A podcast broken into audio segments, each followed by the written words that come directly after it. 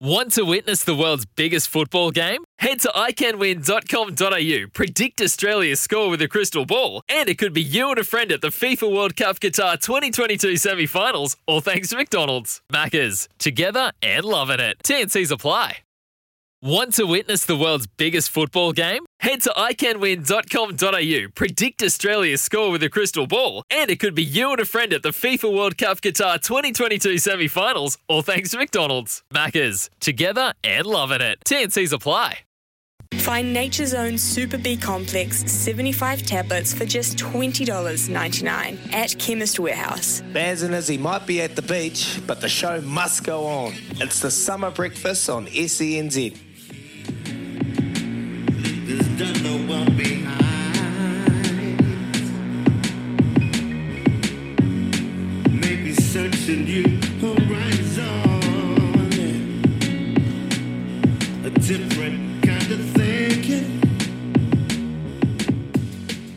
Morena Aotearoa, welcome in SENZ Summer Breakfast, 17th of January 2022. Can I keep telling you, I hope your good New Year's going well. You sick of that already? Nearly halfway through, more than halfway through the month of January. The summer is flying by here on SENZ. Hope you enjoyed your weekend wherever you were. Got some of that sun time, avoided that terrible, terrible cyclone, and just like to say right off the top, thinking of all our um, whānau and friends in Tonga and around the Pacific Island. Pretty incredible what the world and what the planet can do from time to time. Puts it in perspective, even when you're just a sports nerd and you want to watch sport all over the weekend. Found some time to share a thought and a prayer for those people over there. So, hope they're staying strong. Four minutes past six o'clock. Huge show coming up today. A massive weekend to reflect on. Levante grabbed her Group 1. Novak, gone. Binned out. We'll have a look at that. Breakers won. Josh Allen in the NFL was unbelievable. The Ashes gone, binned, done. We'll have a look at that. Late last night, Australia, in emphatic fashion, sent the tourists packing. Might not be too disappointed if I was an English player. Let's just wrap this up in three days and get on home. And Virat Kohli gone out, binned. Plenty of good stuff as well. Today we're talking Premier League with Harry Simeo, Levante with Kenny Kelso, Paige Hareb new women's national surfing champ, and the Silver Ferns. Well, they're in action right now. We'll keep you updated on that throughout the morning. But right now, it's a massive Morena, and welcome to my good mate Mitch McClenaghan, who's doing a fantastic job in studio down there in Siberia at the other end yeah, of the a long way away, hey mate. hey, g'day. How are you? So we're, me and Louis were about what three meters away. We could play cornhole. We're so far away. All right, ready? Just need, need a little hole in the desk. Absolutely. Sure, there he Yeah, good. Oh yeah, we could open that up. Not a problem. Easy as. How are you? You well? Flying, loving it. Good. Yeah, you do actually look like you're flying this spaceship. I feel like I should be turning around facing the way. Yeah, I'm the little gunner at the front of the ship. That's right. You're like, yeah, that bomber spot. Shaking. Just give me a dome. Just pop me up. Yeah. Uh, for context, we are in um, what would some people would describe as a spaceship. Others, others a radio studio. There's Jacko, head of sales. He's the one that paid for all of it. Oh, Him and Hutchie. how good. How good. Morning to you, Hutchie and South Yarra. Um, for context, as I say, we've just moved into our new digs down here in uh, our studio. Loving it. So it's good. So seamless so far. So that's that's the key. Mitch, what did you get up to over the weekend, brother? Um, chilled weekend, to be fair. Uh, a little bit of work on Saturday, and then um, wife and Bubs have gone down to Whangamata. So uh, they're down there with uh, her side of the family. Uh, so I've had some nice R and R, to be honest, Louis. Um, yeah, three naps, three naps yesterday, mate. day? Yeah, yeah, just three naps in a day. So how do you? how do you do that? You- I'm, you- I'm curious how you do that. Like, where do you actually stagger them? Oh no! As soon as the eyes got droopy, I, I didn't have any chores to do, so I just fell asleep. What are we talking like mid morning? Uh, one was uh, about two o'clock, four o'clock, and then six o'clock. Yeah, and just up, have a feed, and then go back down. I was actually maybe you're just channeling inner Kobe, um, just thinking that she would probably nap at these times. Oh, not uh, Kobe no, no, Bryant. not Kobe Bryant. Not- oh, geez, yeah, I don't know. No, he probably wasn't a big napper, was he? I wouldn't have thought so. Nah, he would So- have been at the court. That's, Yeah, that's, it that's that's the difference between me and Kobe, mate. huge difference. Huge difference. Yeah, I'd rather roll around and have a nice nap. But yeah, that was great. Do you do you get some downtime? Yeah, busy. It's funny weekends, and I wonder if you can relate to this. Double eight double three oh eight hundred one five oh eight eleven. If you want to be the first person to give us a bell in our, our fancy new studio, um, there's the novelty factor. It's all yours if you want it. Or double eight double three. Send us a text if you can relate to this. It's like all week you spend week, your whole week exhausted. You're working. You're like, yeah, God, I just can't wait to have some downtime over the weekend or when you get home from work. It happens to me daily. It's like this trap. I'm. It's like I'm stuck on a hamster wheel. And then I get home and I finish work and I'm like, oh, better make the most of the time, eh? You know, better better enjoy myself. And I don't just want to sit around and I want to. So then I don't rest, Yeah. and then I go out and I drink a beer and then another beer and then another beer or whatever, and then next thing you know, got to go to work in a few hours' time, and I'm like, God, I'm exhausted. I always start with like, yeah, intentions, eh, of going home, having a rest. And you have, I know you, you have that coffee at nine o'clock, or you have been. We've been doing four hour shows. Um, then you just kick on, don't you? yeah, and I like it's like everything before the coffee is like, oh, I just can't wait, just go, have a, Go have a home, kip. have a nap. Yeah. have, have the coffee and you know just finish, finish the show. The sun's shining, the weather's good at this time of year. How good's this? I wouldn't go to sleep. it's been hot, eh? It's been Stinking. super hot. Yeah. It's been nice. Well, it's good summer weather, isn't it? We had the surfing nationals on. I mean, there was Super Smash over the weekend. Yeah. Auckland stole one, burgled one. Didn't they steal one? Geez, yeah, covering uh, Sean Solia covering up a few holes um, in that Auckland organisation at the minute. Um, but yeah, they got across the line nicely, and then obviously uh, Northern Districts as well, or the Brave as- they're now called, the Brave. Um, they st- and they got one up at Whangarei as well, which looked a picture, absolute picture. Not a bad place to go and play some summer cricket. Get down to the beaches around Whangarei. Uh, after that, looked looked pretty nice. Cobham Oval, one Yeah. of the, one of the yeah, one of the great boutique venues in New Zealand sport. You'd have to say. Yeah, it is. It's just the wicket there sometimes can just be, you know, the deciding factor uh, for whatever reason. I've always found it to be a little bit slow. I think we saw that the other day. Uh, I'd love if they could just turn out an absolute belter of a wicket. It'd be a great place to play cricket. Yeah, right. Give it, yeah, give it that real 2020 factor. Just Yeah. When was the last show. international there? Was did Tom Latham make his debut? Was that the last one? It Was it a T20 t- debut a for good- Tom Latham? Good question. That's a double eight, double three. Who knows when the last time they played an international game of cricket at Cobham Oval? I know that. They've, well, they play quite often play warm up games there, don't they? Or, Yeah. or practice, and yeah, New Zealand 11s will play there. And um, actually, the last time there was a massive rugby game up in Whangarei would have been the well, other than every time the they, mighty Taniwha, um, would have been the Lions series, the Lions tour. That they played like a barbarian side up there Oh, right. and it was it looked awesome. Yeah. Up at Toll Stadium, I think that was Yeah. that was that was really cool. Good place. They love their sport up there. Hey, uh, SENZ Radio, I'm listening in Ibiza. Just went to the beach Oh, for a midwinter swim, which lasted as long as the English Top Water Partnership. Matthew Bartley, hashtag Ashes. Thank you for getting in touch, Matthew. Oh, there's, there's a lot to debrief there. Yeah. we'll start with where That's you are. outstanding. I'm listening in Ibiza, so you're listening via the SENZ app. I assume Hutchie hasn't bought any frequencies in Ibiza. Well, you never know, but I'm pretty sure you're in the SENZ app. You been to Ibiza? Nah, I haven't, have you? Nah, I think I Nah. probably think it's probably best I stay away. Do you reckon there's like a little cabana hut there that's just like just streaming SENZ radio, morning radio? Well, Could be. because you never know. Like when you get these expats and they, you know, they love their sport. or- You know, you never know. Yeah, Um, I'd like to think so. yeah. And it'll be like a free. There'll be a kickback, eh, for our sales sales team for Hutchie. Yeah, you you get free access to the cabana when you come up to Ibiza. show that you've got you your go. SENZ app streaming. so Matthew Matthew's over there. He's just gone for a midwinter swim, which he's he's intimating that it's only lasted as long as the English Top Water Partnership. Ironically, that was their biggest part opening partnership last night. Zach Crawley and Rory Burns. Rory Burns gone full Thor. Hair out the back Hasn't of the he, eh? helmet. What did you make of that? Well, has he been doing that whole series? I, I couldn't recall it. Nah, he had it. He had it Yeah. bunned up. Yeah, I saw Alyssa Healy uh, message that he it looks like he needs to wash his hair. So Oh. if she's if she's coming out saying that, that probably needs to. Way to put the boot in. Uh, yeah, I know. I know. The- One of the Aussie cricketers, the wife of Mitchell Starc, who's storming in, bowling to him. She's telling telling Rory Burns he needs to wash his hair. You know, excuse me. You know, Rory Burns. There's a lot wrong with Rory Burns. like not as a bloke, I wouldn't have a clue. He seems like quite a spirited young dude. He seems like a good dude.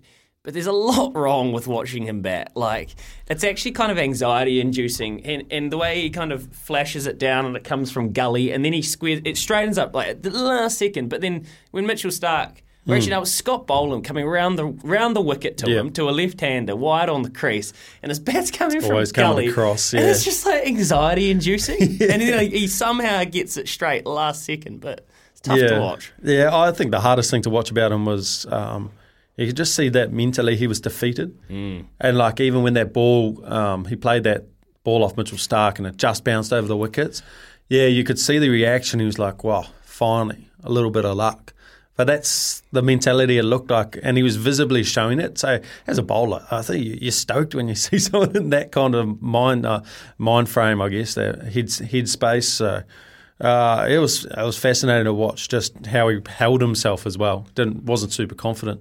Well, for that kind of reason, I was. That's to be honest, why I was, pr- was just stoked to see um, him and Zach Crawley, but Mm. him scoring a few runs. There was a couple of nice boundaries clipped off the pads, like the sa- same ball that Starc got him with the first ball of the whole entire series. Yeah, Um, clip it- one backward square. Yeah. Yeah, and it was it was uh, so for that I was rooting for him. Went to sleep and they were yeah probably about close to sixty odd for no, nothing. yeah. Crawley was looking real nice, uh, playing the ball beautifully off his legs. Yeah, scoring good clip. They were going five and over, and I was thinking, gee, they they might just you know even if they do, just as I went to sleep, I was Oh, thinking. WinViz had had them for the first time in the tour um, a hit on percentage to win the game. What, like fifty-one percent or something? it was like 51, 52, yeah. Yeah, Great, classic, that's a big moment. eh? Yeah, first. I, I was thinking, even if they can just get get them seventy or something just quickly, like it dramatically changes it because it can change Joe Root's mentality. It can, Yeah. uh, David Malan can just come in and scrap, try and anchor, use time, just like you know, know that they're not going to spend too much time out there in the scoring, take a little of the scoring pressure Yeah. off, and then I don't know what happened after that. Oh, geez. Um, well, it's, we know what happened. Cam Green came in and bowled gas. So imagine having like your all-rounder coming in and bowling like early 140s. Um, some of the deliveries he bowled to break open that partnership, Zach Crawley. Then he cleaned up Malan in the head, and man, that looked like it hurt. Uh, you could see that rattle, and he's, he's like, even Cam Green, you know, when a bowler, like a batter looks at you and goes, um, he goes, oh, yeah, I'm all right, mate, like David Malan did. Um, you could see the concern still on Green's face, and so that, that sound on the ground must have must have been deafening because, uh, mate, that smashed into the side of his head, and you could see he was shaking after that as well. But Cam Green, what an asset! I know they were talking about him potentially playing in the one day T Twenty series against us. Um, oh, I hope they rest him because he looks real nice, bro. Just- real nice. He's kind of got a bit of snarl about him, eh? Mm-hmm. He's got a bit of. I mean, he, he, he heralds Cam Green 22, 23. Twenty three. Big, huge, fields in the gully, bats, bowls, Yeah, I know. the man. Yeah, I know. it's just like a quicker version of Tom Moody. He's just, Yeah. yeah. mate, hundred percent. Yeah, yeah, yeah. I mean, it's like our all rounders are like dads, eh? Like like Daryl Mitchell and like. There's nothing wrong with dads, mate. No, no, I know, but like and Dutchy, like these big, like Hey, how good's it been to see him get into some form, eh? so cool. I, I I really like Colin de Grandhomme. I think Yeah, and that, I was thinking the other day, I was like, how did we even look past him the other day when we were talking about team touring to, to Aussie? But I guess it's because our selectors have looked past him, haven't they? That's it, man. It's it's just that. It's out of sight, out of mind almost, which is a real shame when the guy's still performing. So uh, we spoke to Mitch Santner on Oh, yeah. Thursday, Nice. and he said just yeah, being just seeing Dutchy just in a bit of nick is just Awesome, mate. they're loving it. It's awesome. Yeah, he's um he's a special guy to watch. I mean, against the Auckland, geez, far out. Him and him and Mitch. I mean, you guys probably spoke about it, but just Lockie Ferguson's blown off the top order. You know, four for spit, and then Dutchy just comes out counter attacks. You know, takes Danru Ferns apart, and then from there, him and Mitch just went bush, and I was like, oh, jeez. And they, you know, they didn't score enough, but they, well, obviously, but they, for a minute there, he thought, you know, we're actually Yeah. going pretty good here. And he took Yeah. the game. He actually took the game. I would love to see what WinViz had to say about Yeah. what Dutchy was up to. when he, he took the game away. Yeah, he was awesome, man. Um, that, that excites me. And then you see yesterday um, when he played, he played his shot over extra cover. um, off the spinner off um, young husband. Um, and mate, that was just that's vintage Dutchy. Slotting spinners over extra cover for six. How good! but it's great. Oh look, hey, uh, hopefully, hopefully they actually go. Well, you know, you weren't in good form when we picked the side to Bangladesh. I saw Gary Stead saying this side might be similar to Bangladesh. I just hope they go. Well, he's in form now. For the Test series against South Africa. Uh nah, for the uh, one days to Oh. um, to Aussie. Sure. Oh, you want him to stay here? Stay here Well- with the test, do you, Lou? Oh, no, I'm, I'm Yeah? told. Uh, yeah. Yeah, Well, you want no, him back in? Well, he probably need a bit more form. To be fair, you can't you can't just elevate a guy if you've if you've been dropped that you've been dropped. Like Mm. he, he has been, you know, not partially dropped. You probably need a bit more form than that. And obviously in red ball cricket, I don't know what he's up to in Plunkett Shield. Is he? Uh, there won't be anything uh, like there'll be some just before the yeah. just before the test That'd, series. that'd so- be tough, but yeah, look, I got no issue with taking him to Australia. I think they're going to take a bigger swing. Uh, actually, t- on that, today uh, is 17th of January, and Hmm. we've got the government is back. Oh, great. So, Great. our- Oh, I'm really our government my days without the government. no, they're back from annual leave, Oh. and um, they are going to post cab press conference. We'll, we'll have one, I assume, probably what is it about four p.m. today on Mondays, and it'll be an important one because it'll set the tone for a couple of reasons for New Zealand. You'll get probably your first chance to do your you'll get your read on what they kind of consider Omicron, Yeah. so that you'll get your first set of maybe where the parameters are going. But for sport, the Black Caps and, and all these other teams that are kind of Super Rugby Pacific. Yeah, I mean, true. You'll you'll get your idea of what if that- it's even going to go ahead. in Australia, like when a bubble, if a bubble, what we're thinking, what would travel look like, how could it work, how long's MIQ and and um the you know in in the piece for all of that sort of stuff. The first time we'll properly hear about it today, it will be yeah. Well, we had someone text through last week, didn't we? And we didn't air it because we didn't know if it was true. But there was some uh, text kind of speculated that South Africa tour might have been looked at being getting moved to Australia, uh, which I found bizarre. I, I, we couldn't find anything to verify that, but. You know, do you think that's on the cards? Could that be a possibility just because the South African guys don't want to go into our MIQ or No, because they'll be booked.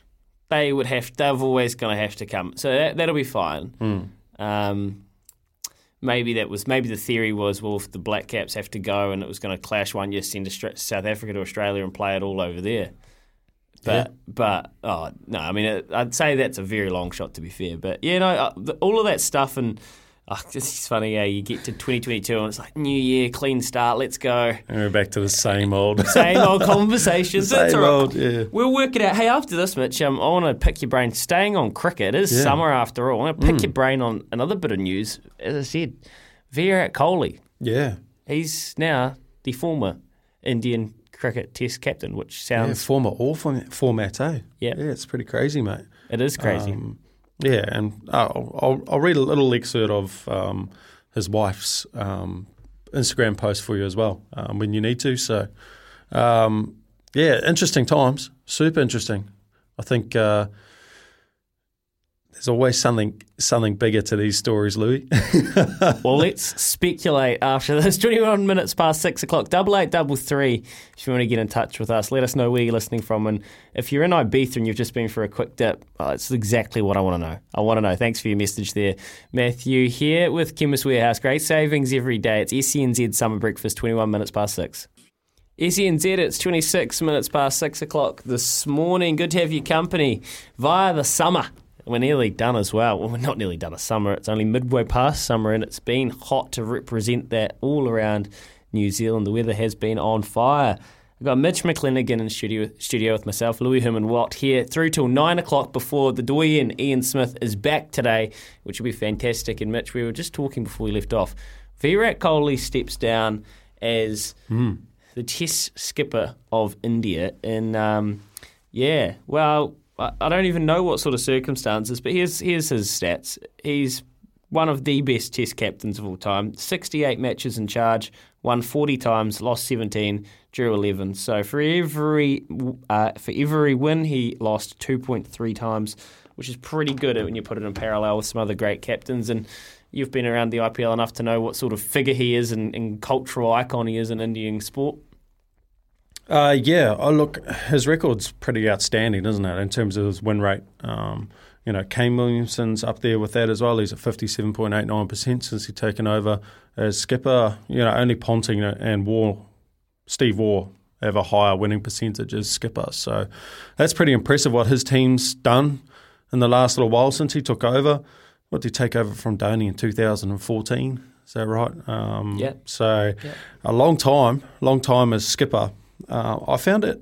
I found it really interesting just seeing just what's been going on in the background. Um, when when he lost the white ball captaincy, he he initially just stepped down as T Twenty captain, and then um, he was told like an hour and a half or something before selectors that he was no longer going to be the one day skipper as well, um, like just before a selection meeting.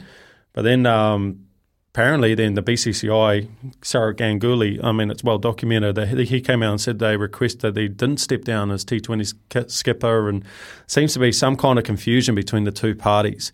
Um, some saying that he did it, he wanted to, and then others saying that we didn't want him to, and all this kind of stuff, and, and it didn't sound like that. And then I, I don't know what's been going on behind the scenes. Um, it looks like he's been in the job for such a long time, Louis. Um, and I don't think anyone can understand the amount of pressure in New Zealand. I don't think anyone can understand the amount of pressure that he's under. Now, think about Richie McCaw, then think about. Rich, Oh, Richie McCaw, yeah, exactly. 500 times more. it's so easy, mate. It's so easy. Uh, and there's always this political stuff pulling in the background all the time in Indian cricket, all the time. I kind of was under the impression that uh, Virat had had all the power, and I kind of thought if he made if he was leaving, it was because he decided so. But I suppose there are always figures lurking in the background. Um, I just wonder if there's been a pull towards a different skipper. I, I think it looks like there's been a pull towards, particularly in the white ball stuff, with the success that Rohit Sharma's had um, with Mumbai and white ball cricket. I think there's been a pull towards his style of captaincy, which is a little bit more measured. Um, it's not as visibly Passionate. passionate. Um, it's a lot more controlled. Um, stuff gets said when it's need to be said, and and there's no like body language. You don't see too much body language. And as a cricketer, it's nice when you your captain, you look at your skipper, and he's not showing like visible frustration.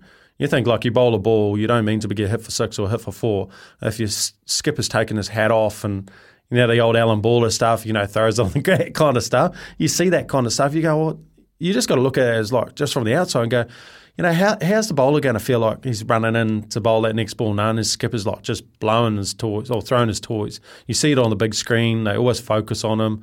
And you're just going as a bowler, like, oh man, I better not bowl another bad ball. I'm going to get that reaction again. So I, I think it's probably a good step in the right. But Test cricket, Yeah. he's you know that's that's the difference because that's a lot slower game and And that's where his steel and determination and Yeah. that, that mm, passion slash aggression uh, what has made him the phenomenon. It just we're going to shoot off to news here with Trudy. Do you think this makes him because he hasn't been scoring as many runs as he would have liked? He hasn't his last his average over the last eighteen months is well down on his career. Do you think he scores more runs from this? Yes. Yeah. I think he'll also look at playing a bit less cricket across the other formats. I think he, it looks to me like he needs a break. Yeah. Um, but I'll share with you, like, yes, after after the news. But just his wife said something interesting, which probably puts it in its context a little bit more. All right, we'll come back to that. Silver Ferns right now are just trailing England in the fourth quarter. They're up against it a wee bit. It is 46 41, so they're going to need a couple of splits here to get back in that game. We'll keep you updated with that throughout the morning. Right now, it's news with Trudy for Kubota. Together, we're shaping and building New Zealand. SENZ is. Oh, there we go. There we go. S-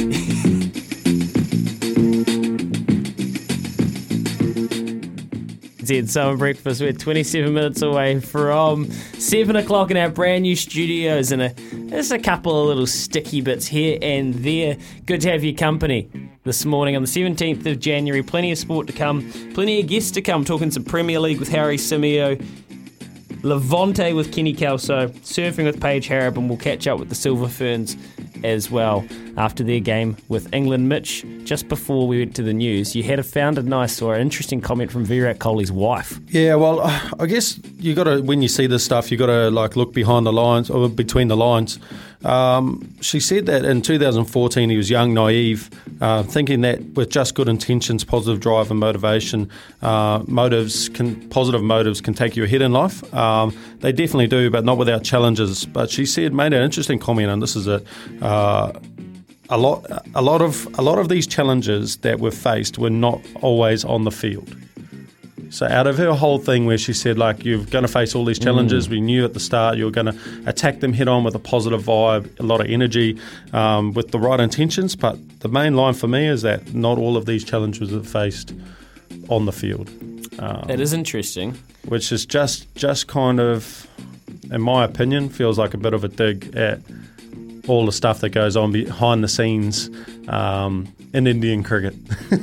Which you'd only assume is uh, a lot makes sense. a lot of political, for want of a better word, you know, uh, a lot of rubbish goes on behind the scenes. So, and and the, how long he's been there as skipper, mate. Um, Yeah, you- it, has got to wear you down. It's got to wear you down. Hundred percent. You would have put up with some stuff. All right, there you go. Just to round that out, thoroughbred owners. Time for some loveracing.nz. So thoroughbred owners, listening, listening very, very carefully to me. Share the thrill of ownership with your mates. Enter at loveracing.nz slash share the thrill for a chance to win a 10% share in a racehorse. T's and C's apply. Go to loveracing.nz to have a look at that. That's what I'm doing right now. It was a busy, busy Saturday at Trentham, Mitch. Um, we previewed it, we talked about it. The Telegraph, the Group 1 Telegraph, a great time honoured sprinting event. And, uh, oh, it's fair to say we got fireworks. Yeah, how good. Levante and Rock and Horse running world record time for the 1200 metre. So has that been verified now? TBC. I'm TBC. not. I'm not. I think it's still unofficial, but Yeah. so Mick Guerin, who hosts the uh, mail run along with myself, he did it. Yeah. He hand timed it a few times off the TV, and he said that the time of I'll find you the exact time one oh six point. Um, oh, just bear with me. Hold on. Let me get this right. One oh six point eighteen. It was pretty pretty close to what he, he did it a few times. Another couple of people did it a few times. They were right on that mark, Yeah, making right. it world record time. And there's a lot of factors that can go into that. That's unbelievable, eh? Yeah, not saying that Levante is the world's greatest ever sprinter. Obviously, she's not. But it's a time that, for whatever reason, with wind and track condition and tempo and all the things that go into that, Yeah. has put it right in the mix. And So is it like sprinting, where like if you if you get certain amount of like tailwind, then your records can't count, or they have like an asterisk? I don't know. To be honest, I don't Yeah. know. I mean, I don't know what, what how it would become an official world record. Yeah, right. I don't know what the Just pro- has to go on the Guinness Book of Records, doesn't it? yeah, yeah, yeah. That's it. I used to remember getting fun- those as a kid. eh? Hey, photo of Levante. Mate, she was impressive. So, just for context, what happened on uh, at Trentham was the horses from a lot of the time you watch summer racing, and the horses that come around the bend first and that are closest to the post kick on and win yeah, because the tracks are really firm. The horses get, that get a bit of a head start, it's just hard to make up ground. You can't come from behind them. It's hard to get up past them, especially if there's a slow enough tempo. But at Trentham in the capital on Saturday, what we we're seeing is the further you got away from the post, so the further you got into the middle and the crown of the track, hmm. the turf was just supercharged. yeah, So these horses were flying from the back, making up ground. Because if you think about it, when you come around, naturally, if you're coming from back in the field, you have to come wider, so Wider. they fan around. And the wider you were coming, Waisaki, for example, uh, in the Wellington Stakes or the Trentham Stakes over the 2100, was as wide as I've seen a horse at Trentham since probably Mufasa, and flew home, flew home. And, it was it was really really cool to see that it was, it was it was making for some great racing. But in the context of the Telegraph, it made it really hard to see how Entriviere, who was a dollar sixty favourite, who was leaving from barrier one, was going to be able to do it because she jumps from barrier one. The only way she can get out to that really nice part of the track is either to she got pulled back straight away. Had to go right behind, didn't she? yeah. So McNabb's pulled her out, walked her out of the gate. But even then, as soon as you give up all that ground, now you've got a wall of horses in front of you. Levante jumped really well. Found herself three wide and pretty close to the speed, and um, she got the first crack at them and, and decided to put them away. At t- Ryan Elliott thought I'd put them away at the top of the straight. Rock and horse for Lisa Allpress and Sammy Williams at Little Avondale Stud. Congratulations! What an incredible result, running Levante within a lip. And we're talking a genuine head bobbing photo finish, and it was a lip. And um, she got the trail and behind Levante, and and Entriviere just just struggled to make up that ground. Then that middle part of the track, she ended up coming, and I think you wonder if Michael McNab, if he's going to take her back, should have taken her right back and literally came the widest on the track and trusted. because he did come back to the inside, didn't he? yeah, but I, I think the reason is because it was a smart ride by Ryan Elliott, and he knew that he had now, let's say, eight lengths on Levo- uh, on on Trevier at the bend, so he just went put put the foot down, said, "Let's just see if you can catch me," making it meaning that uh, Michael McNab's gone. Oh, I don't even know if I've got time to go as wide. Yeah, that, that, yeah. that was just to my eyes what it looked like, but um, incredible incredible day of racing at uh, Trentham and. A great telegraph that we'll remember for a long time. Waisaki won uh, the Wellington Guineas. Congratulations to Alan Sharrock. Get the, the stakes double. Seamus, our new New Zealand Derby favourite. He won in superb fashion, beating Paranui Bay, who started at $1.70 as well, flying down the outside yet again. So that supercharged bit of the track was awesome. Great racing there. Love racing.nz. That's where I go and do all of my form and replays. You can go there and see all of the replays from an awesome day at Trentham. Up after this, well, we don't have the the Ismaster. We got the Mitch Master. Quizzy Dag 0800 150 811. A busy weekend of sport. Get involved. Give us a call. We got a $50 TAB bonus bet to give away. Come on. Let's go. Quizzy Dag.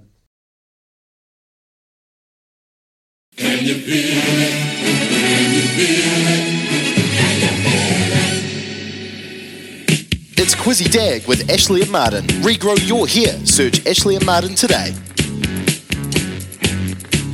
You know what time it is, it's Quizzy Dag. A quiz that keeps on giving like a skipper bass. Louis, Trudy, Kez, and Joe not wants to brag. But good luck to our quizzies, cause this ain't in the bag. 0800 150 811 now. Give it a go. Yes, welcome into Quizzy Dag, brought to you by Ashley and Martin. How good, starting the week off with your chance to win a $50 bonus bet thanks to the TAB. Yeah, we've got some interesting questions here today, Louis. I'm really excited for this. We'll start the week off really Hey, nice this- and strong. This is an easy quiz. The easy. You If you watch sport okay. recently, this is a, you'll be all Yeah, over this okay, quiz. Sweet. Like, I like the confidence from Louis. Love it. Beautiful. Okay, we'll go straight to the lines. Simon, Simon, are you there, mate? Yeah, mate. Yep. How are we? Feeling confident? Good, mate. As confident as Louis? No. All right, this one should be the one. The first one should be nice and easy one. Who are the Silver Ferns facing this morning in the 2022 Quad Series?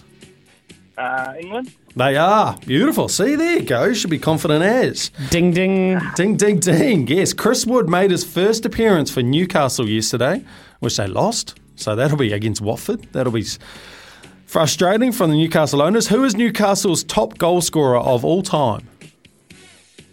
Would it be Alan Shearer? It is Alan Shearer. How good. We're Ding, on to- ding, ding. Yes, love it. The Phoenix woman took the lead for the first time in their inaugural season yesterday, but still lost. Who did they lose to? Brisbane Roar. My man, are we going to go all the way? First one of the week. Virat Kohli has stepped down as captain of of the Indian cricket side, Test side. How many years did he hold that position? As captain. Yeah, as captain. Ooh. Um. I'll just have a guess at six years. Damn, that was so close, Simon. Hard luck, mate. You're on fire. You have a cracking day, bro. Thanks. All right. Next on the line, we've got Richie. Hey, Mitch. How are you? Good, thanks. Good. You know this one? Virat Kohli has stepped down as the captain of India's Test side. How many years did he hold that position for? We'll try seven. Yes, we're going seven. Beautiful. Bang. Nice, mate. Lovely work. Okay. What event does Kiwi Winter Olympic hopeful Cool Wakushima excel at? saw that last night. The old slope style. The old slope style. Well done. Yeah. Outstanding, Richie. Oh, well, Simon got us off to a flying start. Well done, mate. $50 bonus bet from the TAB is coming your way. Uh, you obviously don't want to follow our NFL tips. How about you tell us what your NFL tips are going to be for today? Maybe put a multi on that. Nah, because my team went out yesterday as well. Same team as yours. Oh, no, bro. I thought we were going to do it right at the last moment there. Yeah, frustrating, bro. Oh, well. Oh well, oh well. Hopefully that fifty dollar bonus bet cheers you up, mate. You enjoy the rest of your day. Nah, sweet it is. Cheers, mate. Perfect. How good. Hey, Louis. I felt like that was a achievable quiz. Do you Yeah, know what I've realised? Kiz in the kitchen, Kiz on the on the buttons out the back Hmm. is back today. Maybe he just loves giving away cash. Oh, do you reckon? Yeah, he helps out with the quiz, and maybe he just loves. He's just It's been a easy, eh? Since he's back, and that's the easiest one we've had in a while. generous guy. Yeah, lovely a fella. giver. Hey, Mm. that's why we love you, Kiz. All right. Okay, you're not happy with your hair loss? Make today your turning point and search Ashley and Martin online. Next up, team, we've got Trudy's World. Trudy's world. It's Trudy's world. It's Trudy's world. It's Trudy's world. It's Trudy's world. Well, it is absolutely wonderful to see your faces in person today, guys. Loving the new studio and uh, much love and aroha to you guys. And but firstly, a huge vibe of love and support to our Tongan friends and our community all over New Zealand and the Pacific this morning. Absolutely devastating earthquake struck late Saturday that covered villages in ash and those tsunami waves and surges all over the Pacific. So, monu ia ofa atu to our Tongan Kiwis today. Um, Monday, the 17th of Jan, and to try and put a smile on your face, especially those listening in Northland affected by the tsunami. If you don't care too much for a Monday, especially if it's your first day back at work for 2022, Monday well, it's almost like Tuesday, which is not far from Wednesday, which is neighbouring Thursday, and then Friday. So no worries. Enjoy today. That, Trudy, what's your least favourite day of the week? Be honest. Least favourite would be, I reckon, a Tuesday or a Wednesday. Mitch? Yeah. Yeah. Least favourite? What about Yeah. you guys? Oh, Sunday, Sunday night. Re- oh, Ah, the old work dream. What about you, Louis? least favourite would be a um, yeah dreary old Wednesday morning. Yeah, just that middle week. Imagine if you met someone that says their worst day of the week is a Friday. You'd be like, what? hey, um, I thought I'd talk and make your Monday morning talk about chippies. You, who loves it? Who doesn't love chippies, right? The ultimate snack. I do What's your favourite flavour? Mine's just the good old chicken. Chicken. Chicken. Chicken. What do you mean the good old chicken? Yeah, it's Good got old a. chicken, old school ripples. That's like the bizarre. I know. Bizarre. I'm, ve- op- I'm very option. bizarre. You ever think about how you know that we are tricked into thinking flavors associate with other things? like, how does that taste like chicken? Well, they don't, but it's don't It's because it's yellow, and then why do you think a chicken's yellow? Because chickens aren't yellow, but you see the chicken, the yellow pip back chicken. You know, Ooh, I like haven't thought about that before. Deep. So Super what's your deep for a favourite Monday flavour? I, I, I am going to absolutely stun you with a new range of chips, limited edition chippies. I'm going to tell you about. Well, what's your favourite flavour first? Go, Mitch. Oh, I'm just salt and vinegar, but it has to be with oh. like your reduced cream, onion soup, Oh, the kiwi, kiwi old dip. Yeah, Yeah, how I heard you good. talking about yeah, that I'm last not a week. big fan of those Lamington chips they brought out. What? Kidding. No one like You those. weirdo. No, no, no. Sour cream and chives, real simple. No, yeah, nice. We are all pretty simple around here, but isn't yeah, nice studio. Anyway, so there's um eh, the American. Have you heard of the American brand of chippies called Lay's? They're like the Pringles. Yeah. Well, Lay's have revealed just this week new potato chips made from potatoes grown in dirt taken from NFL stadiums. They are they're called the Golden Grounds potato chips, and they're basically made from potatoes that were grown in soil from NFL stadiums and fields across America, and they sort of mix them together. And and the the, the wording on the package is. Um, Infused with the grounds and the glory of each NFL team, and the limited edition bags come all decorated with the appropriate team colours and logos, and they're collectible. So they're, they're, there's only five thousand eight hundred bags to give away. Golden Grounds chippies, You'd sell anything if you market it right, can't you? Eden Park chippies. Yeah. Far out. It's uh yeah. Any teams that don't have it, you know, because there's a lot of artificial grounds now. Is it, or all the teams have got some dirt? You wouldn't want to be eating eating chips. chips, potatoes that have been grown on astroturf.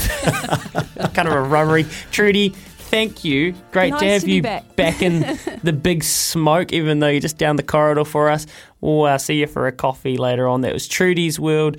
Trudy will obviously be back again tomorrow to give us some more gold. Mitch, uh, I can tell you the Silver Ferns have unfortunately gone down to England. 49 46, they have lost. We'll catch up with Phoenix Karaka after 8 o'clock this morning. Right after the news, we're going to talk Premier League. Rafa Benitez lost his job after 200 days. He had a bit longer in it than Virat Kohli did. Um, he's gone from Everton. We'll catch up with Harry Symeou, our man out of the UK after that.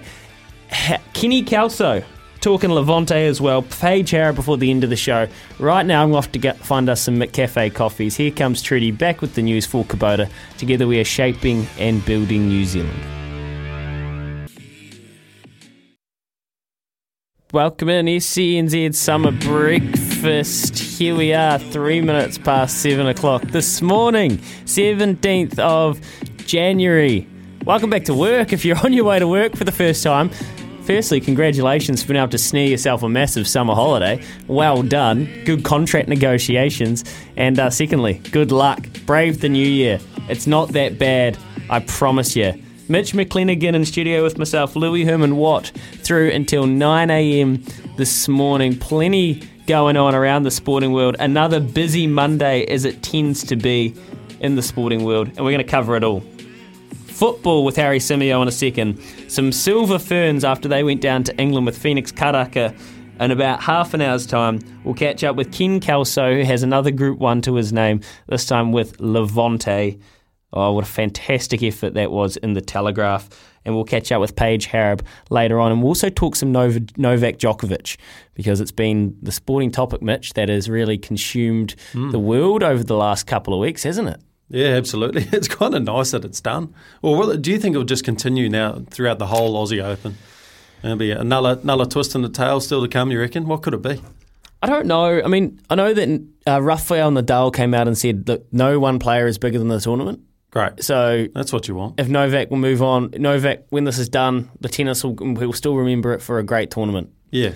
And I think that's right, but I'm worried about the noise that we'll get from Serbia and from Novak Djokovic's camp. Are they going to take this on the chin and just forget about it, you know? Well, surely not, because I, I think regardless of where you sit on the fence, um, Novak's been dragged through through the mud quite a bit for whatever reason. You know, whether you you're vax or, or you're not, but. Um, I can't imagine his team won't take some action against um, Tennis Australia, you know, for, for putting or suggesting that process uh, for the visa um, and putting him in the position he was in. So, Yeah. uh, I don't think it ends here. I think it could get quite ugly. I, I tend to agree. So it's done for now. Chapter done. All right, let's across the let's cross the world, Mitch. I love catching up with this man. It's the first time we've done it this new year. It's Harry Symeou. He's a fantastic football broadcaster and journalist. You can go find him on Twitter and see all his marvelous work on different platforms that he does, covering the English Premier League and all things English football. This morning, Leeds United have snared an important victory against West Ham. Liverpool have beaten Brentford 3 0, and it's been a busy, busy period for the Premier League. Morning or evening to you, Harry. Happy New Year. Good to have you on the show, man. Happy New Year to you all as well and to your listeners. And yeah, it's evening here, but it's morning there. So uh, good morning and good evening. That's exactly right. One of the quirks, mate. Hey, you um, you watch probably more football than I reckon the average average person. Is that fair to say? Yeah, definitely. My wife would agree with you as well, I think. Except, except for this morning, eh, Harry, with your with Arsenal and uh, and Tottenham being called off. yeah, of course. Yeah, I, I think we, we kind of got the impression that it was going to get called off from Friday morning. Um, Arsenal had returned back late from their trip to Liverpool in the Carabao Cup semi-final, and you just were you were watching Arsenal that night, and, and the players were dropping like flies with injuries, and we knew that they had a lot of problems going into the game. And given that the kind of precedent has been set in the last few weeks in the Premier League with regards to getting games postponed, I think this was a real possibility. But of course, it was met with uproar from the Tottenham faithful when that announcement was made yesterday. Yeah, not just a Tottenham faithful. I, I think it's starting to get to the point where everyone's getting a little bit, uh, or would you say, sick of how messy the Premier League's starting to become? Yeah, I think the problem has been all along that there hasn't been much clarity around what exactly constitutes a postponement. And this has been the big issue because we've seen some teams apply for postponements due to, you know, being really short of players due to a number of issues. It's not just been about COVID. This is the kind of misconception. A lot of the games that have been postponed, and if I'm not mistaken, there have been 20 now in the Premier League that have been postponed since December, since the start of December. most of those games, if you actually read the postponement announcements, it does say are postponed due to a combination of COVID cases and injuries, meaning that they're unable to fill, fulfill their requirements. Because as the Premier League law states, you need to have 13 available outfield players and at least one goalkeeper to be able to fulfill a fixture. And um, and you're absolutely right. People are getting irritated because it feels like some clubs have been using this to their advantage. You know, for example, if you've got a couple of really key players out, you've got a big game around the corner. This feels like a good way uh, to kind of get that game pushed back to a time when you'll be in better shape. But ultimately, I think it's one of those things where it feels like it's really boiled over in the last 24 hours. But I don't really think you can look at Arsenal and say, well, they're the problem here because it's happened so many times. And I think that the issue here is with the Premier League and the way they've been unclear about it all and had sort of one rule for one team and one rule for others. I think that's the big issue. Mm. So, so, it's definitely been an unplaying, uh, uneven playing field. But are there any clubs in particular that have handled it well, or maybe not even handled it well, but seem to have had a leg up through it all? it's interesting because I think the reason that I think Arsenal fans, and, and obviously I, I am an Arsenal fan, so for me, it's um, you know I, I might be slightly biased on this, but I think the reason Arsenal fans are feeling like this kind of criticism has been unfair, and and that Arsenal have handled it well, is because actually this is the first game during this period Arsenal have requested to have postponed. Mm. Um, there are a number of clubs in the Premier League now. Burnley are an example. Leicester City are an example. Manchester United are an example who have had multiple games postponed during this period. And, um, and, and I think there have been other clubs, like for example Leeds United, who have got loads of absences and probably had more of a case than pretty much anybody to try and get games postponed, and they haven't. They've st- they, they've stuck with it. They've dropped points as a consequence of that. I know they got a big result today away at West Ham, but prior to that, they've been really struggling. So I think it's some clubs have been more kind of like, yes, let's get on with it. Let's play through this will be okay. And others, you know, have just taken every opportunity to get postponements put in place. And, and I think hmm. that's where the kind of bad blood is starting to appear between various clubs in the division.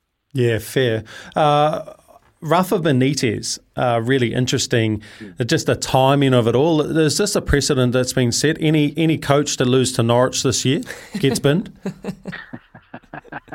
it's starting to feel that way. But listen, Norwich have been really, really poor this season teams that every time they get relegated down into the championship, it's really clear that they're just too good for that level. But they seem to fall into this in between category where they're not quite good enough for the Premier League, but they're too good for the championship. And that's why here in the UK we call them yo yo clubs, clubs that keep coming up and then go down again and come up again. Um, I think with Rafa Benitez, though, I think as much as he's been a wonderful coach throughout his career, I think this was always a kind of marriage that was doomed to fail.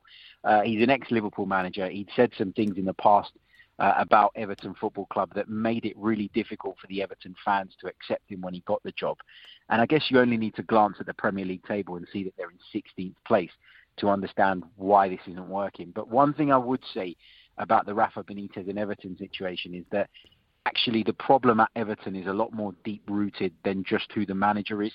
Um, that there's no strategy from from the people above with regards to player recruitment, with regards to the direction that they want to move in, and that's evident because in the last four or five seasons they've brought in some of the world's top managers, most experienced managers, managers who have won Champions Leagues and Premier League titles, and even they can't seem to get it right there. Mm. So I think it's important that although Benitez hasn't done a great job, that we look at what the actual issue is at Everton, and I think it's much bigger than just who the manager is. I mean, history would suggest that they're probably not going to figure that out. They'll they'll hire the latest uh, player to retire, I'm sure. um, uh, I guess uh, from the weekend or so far this round, um, what's been your pick of the game so far? Uh, I think one of the, the most entertaining games was that game between Manchester United and Aston Villa. Um, Manchester United have been heavily criticised since Ralf Rangnick took the job. Uh, a lot of people were kind of excited by his appointment, and in truth, it hasn't really brought the instant uplift that Manchester United fans were hoping for. They played Aston Villa in the FA Cup uh, in the week, and and uh, sorry, last week, and that game was really kind of close and tense, and Manchester United came out on top. So having to go to Villa Park uh, in an away tie this weekend I think a lot of people thought this would be a tricky fixture. Manchester United went into a two-goal lead, and it looked as though they were kind of cruising towards the victory. But then, of course, Aston Villa pulled a goal back through the young Jacob Ramsey before bringing on their brand new blockbuster signing, Felipe Coutinho, who scored a late equaliser. So I think that would be the pick of the games uh, in terms of entertainment value. But probably the result of the weekend is the one that you mentioned earlier Leeds United extending the gap between themselves and the relegation zone by going and winning away at West Ham, which not many people expected. So I think in terms of result and shock, that was the one. But United and Villa was definitely the most entertaining fixture. Well, blockbuster signings and relegation zone. Now you've got us interested. Chris Wood, how did he go? Newcastle United, um, they they took our boy and they've given him the big pay packet and said, "Well done, mate. Here you go. Get us out of trouble." And they, they nabbed the draw first up. How's that whole signing process of Chris Wood from Burnley to Newcastle gone down in the UK, Harry? I mean, we're biased down here, like you are about. Um, like you are about Arsenal, we love Chris Wood and we just think he can't do any wrong. But is is this a good signing in your perspective? From your perspective?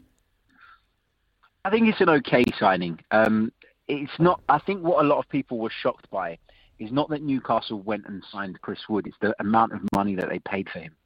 They paid around about 25 million pounds for Chris Wood, which is the kind of figure that in the Premier League we'd never really associate with someone like Chris Wood, or with all due respect to him, but a Burnley player in general. You know, Burnley are notorious for doing cheap deals, and, and Sean Dyche is a manager who gets a lot of praise for almost getting the maximum out of very little. So the Chris Wood signing, it, it raised eyebrows. You know, Newcastle United, since they got taken over by their new ownership, have been linked with some of the biggest superstars in world football just because of how wealthy they are. So to then go and sign Chris Wood, and, and I think he's a fantastic striker, but it probably came as a little bit of a shock and felt a little bit underwhelming to people. Add to that, they paid way over the odds. But I guess the reason they did pay over the odds was because they're taking him away from a direct relegation rival. And Burnley had a, a minimum fee release clause in his contract, which meant that if anybody triggered that 25 million price, they couldn't stand in his way. But I think that premium was, or Newcastle felt that that premium was worth paying because partly it strengthens them, but partly it, it depletes a team that they're going to be in contention with. so it was a it was a shock signing. It really really was. But I think he'll do okay there. I really do. He's worked under Eddie Howe before. Um, they've brought in Kieran Trippier, who's a really good uh, fullback, gets forward, puts good crosses into the penalty area, and we know what Chris Wood can do with those. So I think it's a decent signing. But as I say, just the, the price tag just raised a few eyebrows. How cynical is that, eh? Trying to make yourself better, but also deplete one of your uh, relegation zone buddies. That's that's terrible, but it, it makes sense, doesn't it, Harry? Yeah, absolutely. And you know the, the, the the monetary value to staying in the Premier League is so huge that you know Newcastle were always going to try and throw money at this problem come January. As soon as the transfer window opened, we knew they'd be in the market, we knew they'd be in the hunt, and we know that they're in a financial position now where they can bully a lot of the clubs around them. Um, and unfortunately for Burnley, who have done magnificently to stay in the division all these all these years without going down again, um, you know, it's, it, it's a testament to the job, as I mentioned, that Sean Dyche has done. But Newcastle are going to do this now. They're going to throw their money about. They're going to bully people. And unfortunately, we were all up in arms about the idea of a European Super League. The Premier League is becoming a bit of a Super League in itself. Bingo. Love it, Harry. Appreciate your time, man. Good to have you back in the new year and getting some analysis and some real analysis on Chris Wood and what's going on. We'll catch up again in the next few months or so, I'm sure of it. Thanks, guys. Appreciate it. No worries. Harry Symeou out of the UK giving us all of the Premier League gossip. Uh, I hadn't, I don't know, did we even talk about that last week? It's something I'd kind of missed in, in amongst the Chris Wood's signing. Yeah, I know that they were both relegation zone teams and maybe. Talk about the depletion. Nah, Nah, that's a good tactic if that was it. I was just thinking in my head, is Chris Wood, will he get benched if they if they stay up next year? Like, was it just purely a tactic like that? Expensive. When you've got yeah, expensive tactic. But like you say, if there's that mu- amount of money, there is a, a lot of money staying up in the EPL, so Premier League. So yeah, interesting. I, I did see before actually with this game, this Tottenham Arsenal game that got called off. Um, they're in fifth. Okay, so they've got that other spot, that other Europe spot. Um, Tottenham's in sixth, so f- 35 points and 30, uh, 33. So that kind of makes sense why Arsenal wanted to put their team out. But I saw um, on Harry's Twitter that, that Arsenal could have put out a team on the field. Yes, there were some people playing out of position, but worth $40 million more than Tottenham's team that they were going to put out tonight. So they still had the money advantage uh, on the field, with- even with everyone out and COVID and stuff like that. I know a few people like right centres playing right backs and stuff like that, but Sure. still pretty funny, pretty interesting. That, that- that's a, the, the disparity from Premier League clubs can be some of the biggest gulfs. I know, mate. You know, as well, it, oh, golf. We actually literally Newcastle owned by uh, the royal family of Saudi, Saudi Arabia. Yeah, yeah, which, fair, fair, fair. Which is some people made some comments about when Chris was signing, like how comfortable do we feel with all this? It's actually, you know, Saudi Arabia's um, footprint in sport. uh, Mm. Like it goes over my head some of the total nuance of it, but the point is they are putting so much investment into sport. They love it. Premier League clubs, Formula One, Mm. horse racing, the lot, you know, and golf. Um, they want top level athletes in their country Yeah, playing when their does trade. that golf kick off? Is that three, three, four weeks from now? Mm. Yeah, that'll be massive. Yeah, Some golf, big names. G some big names. Not golf like Oh yeah, yeah, yeah, yeah. oil. Yeah. um, but yeah, that like they're seriously investing, and, and it does make some people feel really queasy. And some athletes, I know Andy Murray, for example, Mm. he got offered big bickies to go play in like a, an exhibition tournament there. Yeah, right. Nah, not worth it for me, mate. Well, not worth it. Doesn't agree with, doesn't line up with my moral compass. And you know, if you don't need the cash, they've got, he's got the luxury of making that call. But Yeah, I think if he was a budding youngster, just won his first tournament, I think it might have been a little bit different. Eh? but it- a hundred percent, it's just interesting to see the decisions that uh, people make. People make in regards to Saudi Arabia, and, and now Newcastle is owned by you know the royal, well, the family, the, the royal family, I guess. Yeah. Um, interesting stuff. It is 19 minutes past 7 o'clock now. We've got plenty coming up, including some silver ferns and our choices flooring poll. We're going to have a bit of a scheme. i got a couple of options for you, Mitch, but we're going to have a little bit of a, a powwow debrief here, and we'll come back with our choices flooring poll. You're listening to the SENZ Summer Breakfast, 19 minutes past 7. Stay right with us. We'll be back very shortly here with Chemist Warehouse. Great savings every day. Listen, SENZ, and I'm missing you, Izzy, but you'll be back in no time. Smithy is locked and loaded, ready for his attack at the 9 till 12 slot. The Doyen is getting his prep done right now. I can see him, and we'll be fired up to have him back, no doubt. He's got some great reckons over the summer of cricket and the summer of sport. Mitch McClenaghan and me, Louis Herman Watt, in studio 3 till 10 o'clock. 9 o'clock. 9 o'clock this morning. How good. And we've got our choices flooring poll ready to launch. Mitch, do you feel like you got a good you got a good viewing of sport over the weekend? On Yeah, your I've got lots, mate. Yeah? yeah, being childless, childless and wifeless. That's a it was a it was a change. I could sport. just park it, park it. Yeah, yeah. Got to watch quite a lot. we should we should probably address the elephant in the room. And what Well, are we talking about? What the Raiders? the formerly Oakland, Ah. now Las Vegas Raiders. Yeah, it was frustrating. Yeah, you you and you and our boy Q. Ding ding ding ding. I kind of I kind of you guys talked me into it. I told you, bro. I was like feeling no, I wasn't that confident, man. Um, Ja'Marr Chase has just been outstanding all season, and well, he was so good. he was unbelievable. It's a great story, but um, you know the fact that he came out at the start of the year said he's going to break every Bengals record. and He's already set three of them. So- Crazy. So, we had we had the Raiders plus four and a half, so they just Mm. needed to lose by five or less, and they got down into the end zone, and they could have just kicked a field goal and let their yeah, season this is go. yeah, this was your text, wasn't it? They should just kick a field goal so we win our punt. Don't worry about going through. but they had they had look to their credit, they they give, gave themselves a shot. They had three shots to the end zone from about the fifteen. Yeah. And um, Derek Carr put off through some frozen ropes to drive them up the field, and Yeah. they just were one throw short. So red zone, red zone, uh, second equal worst conversion rate in all time history. You know, they only converted touchdowns in the red zone one out of five times. So not the team you wanted in that situation. Nah, unfortunately not. That's uh, yeah, they just didn't convert. They had their opportunities, Lou. Ah, bugger. Okay, well, I can tell you right now that the Bucks, Buccaneers, Tom Brady have gone up 7 0 against the Eagles in the third game. And uh, it's time for our choices flooring poll, and this ties in very, very nicely. All right, listen closely. Double eight, double three, or Baz and Izzy for breakfast on Twitter. I want you to be involved. I want you to have your choice with our poll today. See your floor change in an instant with Room View. This is for Choices Flooring. And I've got an old faithful, one of my favourite quizzes to do performance of the weekend. And I'm going to start off by saying that Josh Allen and the Buffalo Bills, but Josh Allen, he's got to be one nomination. Let me just read you a couple of stats. Uh, incredible performance by well, a guy who's who's done done this for most of the season. He had more touchdowns than incompletions, five touchdowns, four incompletions. Became the first player in NFL history with five passing TDs, eighty percent completion percentage, and fifty plus rush yards. And first quarterback in quarterback in NFL playoff history to throw for 300 yards, five TDs, and run for 60 plus yards beating up the New England Patriots. So, first option on my choices flooring poll for performance of the weekend, Josh Allen. Second, Mitch, is Levante. I mean, she smacked the clock. She burnt the clock, mm. winning her Group 1 Telegraph at Trentham, an unofficial world record or thereabouts. We'll try and work that one out of this week as we talk a lot more about racing heading towards the Karaka Million. Um, I'm going to stick in the Australian Federal Court. love it, love it. Okay, yeah, yeah.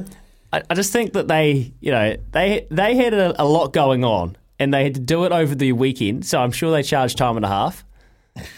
But Novak is um, his passport is he's gone. He's yeah, yeah, and then and then to round it out, New Plymouth uh, surf riders. We had the, we talked about the surfing nationals that were going on last week. Well, how's this for New Plymouth? And, and I like the Taranaki region. It was Paige Hareb and Daniel Farr, both from Taranaki, that claimed the men's and women's open titles. And that's both of them their first titles and uh, both part of the new Plymouth Surf Riders Club. So big shout out. Yeah, huge, man. Yeah, my pick out of that is Josh Allen. Uh, I know that's uh, the surfing's what an awesome result, but yeah, or Josh Allen's offensive line, mate. They're giving him so much time. Anyone watch the game on the weekend, like they're just giving him so much time to be able to assess who he wants to hit, um, or the amount of time they're giving him. It's just meaning that the wide receivers or all the receivers are getting further upfield, so there's more gaps if he just wants to run it, mate. And his running game has been outstanding. Um, just you know, two prong quarterback, and you know that's what the Raiders were missing um, against the uh, against the Bengals, mate. Uh, okay, so so yeah. for you, it's Josh Allen. Yeah, you, you, that was impressive. Levante's run the fastest time for twelve hundred meters ever. Unofficial, you know, yeah, we've had it. We've had a text come through already this morning saying that you know the dodgy clocks at uh, at Trentham, at Trentham. All you right. know, you know, um, you know, tried to get they watered the inside of the cor- uh, course overnight as well, so that so the barrier oh, number turn, one didn't make a difference. So. Turn it up. All right, choices flooring poll. Who had the performance of the weekend? Levante, Josh Allen, the Australian Federal Court, or the New Plymouth Surf Riders? Mm. We're going to talk to Paige Hareb a little bit later on, but after this, we're going to talk to Phoenix Karaka out of the Silver Ferns. Get in touch with us, double eight double three for your choices flooring poll choice, or head to Baz and Izzy for breakfast on Twitter to have your choice. Coming up, Phoenix Karaka right now. It is time for the news with Trudy Fukubota, together with Shaping and Building. Good to have your company, and a great message there from Richie regarding Novak Djokovic. We will get stuck into that, and uh, as we keep tabs on our choices flooring poll throughout the morning. But a bit of live sport that's gone on this morning, and unfortunately for our Silver Ferns, they went down to England um, letting another lead go, but pretty tough conditions, pretty tough effort over there. 49 46 was the end score. We're now going to head across to the camp, up to the UK, and it's very good evening to Phoenix Karaka, who's been good enough to join us on the line. Uh, evening, Phoenix, how you doing? Hey, how are you? I'm good, thank you. Just on our way home. nice. So you so you're on the team bus? Is there any sing songs going on or anything like that? Oh, no, not really. Um, obviously a hard loss to take, um, but um, no, I think we've just been looking at some of the stats and stuff like that as you do, trying to critique what was what was just put out on display. So um, no, no singing today. yeah, you definitely can hear the disappointment in your voice, Phoenix. Um, those stats you talk about, uh, just on the face value, what uh, what looks like we're letting you down. Um, you know, I think it was it, it's a bit of diff, um, different things in different quarters. Um, I think we were heaps better than yesterday. Um, in terms of stats, probably just um, the turnover ball, um, and when we are getting balls, still not um, strong enough with finishing off those turnovers that we're that we are getting and or the gains that we're getting. So um, that's a huge um, work on for us. But I think we did a lot better than yesterday. So I think we can happy, be happy with the fact that we have improved. But obviously disappointing that we've lost. Hey, coming into the quad series in general, Phoenix, where did you feel like the team was at? Did you guys think you were more ahead of what you've performed on the court? Um, you know, I think there is that little kind of feeling, oh, we're we're better than what we're putting out on court. But um, it, it's very it's hard to kind of, I guess, predict how we're going to go because there are a few new faces. Um, um, the return of me and Kayla coming back, but then also um, some of the players who have been part of the team for the past year haven't actually played the likes of Aussie. And so with yesterday's game, it was kind of like a shock to the system. But um, I think we had prepared very well for that game. But I think still um, you never know what you're coming up against until you actually play Aussie. And I think today we did a lot better, but we just didn't execute or finish off um, what we wanted to do. Yeah, so it's just the pace, is it, um, that the Aussies play at? That was just the, the, the thing that you guys get caught off guard with? Um, yes, and the physicality. I think we try our hardest to, um, in trainings, play scum, and so that's very on the body, topping the hands on the catch and stuff like that. But it's, um, yeah, I guess you can't really prepare yourself for when we do come up against the Aussies. But they're really clinical in what they do and um, take advantage of the speed of the game that they they play. So I think defensively for us yesterday, we we kind of packed back and we didn't attack ball, which is what we're actually good at as um, the Kiwi team. We look for the ball, we look for um, you know we hunt ball, and I think we just didn't do that very well yesterday. How can you, and, and what, what can you take? And I'm sure you'll have a couple more reviews before you play South Africa a couple of times. But you personally, from your your vantage point, Phoenix, what do you think you'd love to see just tidied up and some real obvious things that we might even be able to see from home when you take on South Africa for a couple of goes? Yeah, I think um, today we fixed our start, which was awesome to see, and I think we we came out, um, you know, really strong compared to what we did yesterday. But I think it's uh, being able to have that consistent performance in the second quarter. I think we um, were in and out on that second quarter, hence why we ended up being even half time. So I think um, for us is we want to feel and present, and we want to when we're feeling we want to present. I think we got a bit of on the field and stayed on the field, and we didn't really move off the field. So I think attacking wise, that's one thing that we've got to look for, and also the timing um, defensively and attack. Um, obviously, having more than two options or one option to the ball, and then defensively, we just need to go looking for intercepts and creating like the snowball effect. So um, I think that's what we'll see tomorrow more of. I think we we are improving every game, and that's a that's I guess that's the the plus that we can take from tonight. So, and I'll just just touch on it. Has it been difficult? Um, is this your guys' first tour away under these conditions? Really, isn't it? Has it been a, a bit of a change? Um, getting used to being in a bubble, um, um, being restricted, and particularly with how rampant COVID is over there at the minute. Yeah, uh, it's not been that hard. I, I guess for me, it's it's. Um, That's good to I've hear. not really had much time. Yeah, um, I've not had much time to kind of just relax. So um, for me, I've just found it pretty easy. But I guess for the younger ones who who don't have a baby to have to look after in their um, you know their time, um, there I guess people are missing the opportunity to go and shop and see um, the different um, sites around in London. So those who haven't been here before, but um, I think we're doing really well in trying to mitigate trying um, COVID within our bubble. And you know, our end goal is to obviously have some learnings within the game, but we want to get home. So we're doing whatever we can to um, just stay tight as a unit. Um, there have been some things that we've we've been like, oh, this team's doing that, this team's doing this, which is different to us. But as long as we stay together, I think we're doing really well. Mm. Well, we want to make sure you can come home as well, Phoenix. So that is priority. We agree, priority number one. But uh, hopefully, we can see some um, improvements, as you say. Keep building in these last two games, and then we'll get you back here. And yeah, it'd be great to have you girls home. Thanks for joining us this morning. Well, this evening. Appreciate Oh. you taking your time on the bus on the way home. Oh, no worries. Thank you for having us. There you go. Bye. See ya. Phoenix Karaka, an absolute standout always for the Silver Ferns. Very bubbly person, and even in, uh, after another tough defeat, picking up the phone, Mitch, and improvements. Yeah, England England just played, you know, just shot the ball better. knuckled down, Yeah. less turnovers, and you can hear that they're desperate to improve. But man, it must be weird being over there. Well, a little bit of downtime. I enjoyed that. It hasn't actually been that hard. yeah, yeah, like the youngsters, they want to get out and sightsee, really exciting, and no, you're just stuck in your hotel. That's It's right. uh, pretty crazy, bro. But no, it's um, yeah, it's talking about wanting to make sure they can get home.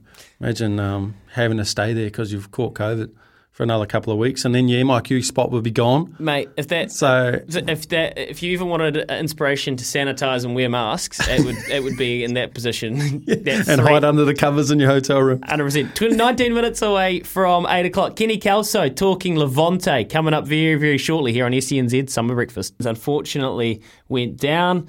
We've just ca- caught up with Phoenix Karaka. If you've missed anything, head to our podcast channel, Baz and Izzy for breakfast, and you can catch up with all of the going ons. The Buccaneers, Mitch, off to a flyer against the Eagles, 13 zip. We picked that one, didn't we? We didn't know how much they were go- going to win by, but we picked them to win. So it looks uh, looks good that we won't pick all the losers this week, Louis. Yeah, no, that's right. Well, uh, that'd be pretty hard to do. Do you get your money back if you if you, every single one of your multi loses? I think there's some they've got. We have to ask Paulie Like a Moati. pity, like a pity bonus bet. we could be on for that. Hey, I tell you who doesn't need a pity bonus bet, and that's backers of Levante Mm. from the weekend. The Group 1 Telegraph, unofficial world record time, a photo finish that can't have been good for the ticker, especially for this man, trainer Ken Kelso. He's been good enough to join us this morning. G'day, Ken. How you doing? Yeah, good morning, boys. How are you? Good. We're, we're great. You you must have a spring in your step or be feeling a bit pretty chipper because your mare got a well-deserved Group 1 and it was so cool to see. Yeah, it was a big weekend. You know, we uh, got home yesterday, but uh, yeah, no, very um, exciting day for everyone and good for the mare. You know, she's deserved that Group One. It makes a huge difference to their breeding career, as you know. So to get that monkey off your back, it's uh, it's a big relief. She's um she's been a, an interesting. Well, she's been a I don't know. You wouldn't call her a hype horse or a boom horse because she's been so good, but it's been a career that's been quite interesting to follow and um, some barrier issues, a, a few health issues. So for you, when when you were kind of waiting for that photo finish, was it all going through your head, or were you pretty calm? Uh, I thought we got beat actually. I was sort of Bev, Bev was sort of thought she'd won, and I thought, no, geez, I don't know. You might have gone early call. That girl, Megan, she's jumping up and down in front, and I was thinking, oh, don't get carried away here, girl. no, because I the the big screen wasn't that clear, and I my sight's not the best, but I wasn't. Uh, no, I wasn't convinced until I heard the call. I tell you. Ken, you must be super proud of your team. Um, I know she's she's in such a short life already. She's already had two colic surgeries. Must be super proud of how they've brought her back up and how she's responded. Yeah, it's amazing Mia. I mean, she got colic uh, surgery before we got it when she was being pre-trained, and uh, she bounced out of that. And she has a three-year-old, and then we were getting her ready for her after she won the four and run second in the Guineas at Wellington. We were getting ready for a spring campaign at uh, Hawke's Bay, and then about three or four weeks into that, she she got it again, and um, she got rushed off to the vet clinic again, and uh, ended up having surgery again. Never been major. I mean, she's obviously had to be opened up, but um, um, it's she never had any part of the bowel taken out or anything like that. The surgeon explained to me that it was sort of similar to a hose pipe getting a kink in it, and uh, it's a matter of going in and unkinking it. But uh, I remember saying to Philip, the owner, I said, "Oh Jesus, I'm going to ride me mad. I'm going to be down all that all night watching her." He said, "No, you can't do that. Just treat her like a normal horse." And but I go down and check her every night, and um, touch wood, everything's been all right since. You must be it must be so stoked for the cool ownership group that's involved as well. So well deserved for them, Ken. But you know, did you ever did you ever just start to wonder whether she just might have a bit of a jinx on her? And she was just going so close for so long. You always talked about how professional of a mare she is, and she always does everything right. So, did you just have faith that the Group One was coming? Well, it did really. I mean, I, you know, as you know, she, she developed that bad habit of, of, of being slow away and you know missing it completely at. Um, so well, actually, all started in the Guineas at Wellington when a couple of horses played up in the in, either side of her at, uh, when she ran second, and she must have got a bit of a fright from those two horses playing up either side of her, and she was very slow that day, and then she developed the habit of doing it, and. Uh, she got, you know, as you know, she stood there in the BCD sprint, the Group One, and um, but we didn't do anything different. We took her back to the trials here and sort of got got her motivated, so rounded the barrier and trotted her around and made sure that she was on the job when she went in. And fortunately, she's, she's been a lot better this year, so um, it's been a bit of a relief, really. What do you think? Um, do you, do you have an end t- goal for her? I mean, she's as you say, the value now as a broodmare will be enormous. Do you think she's still got more scope to get better as a race mare before then, Ken? Oh, definitely. Yeah, she's only had what? How many starts? She had twelve starts or whatever it is, and won nine. Never further finished back than fifth, and that fifth was in the when she stood in the gates. So uh, no, and I think she'll go further. I mean, she's won a mile.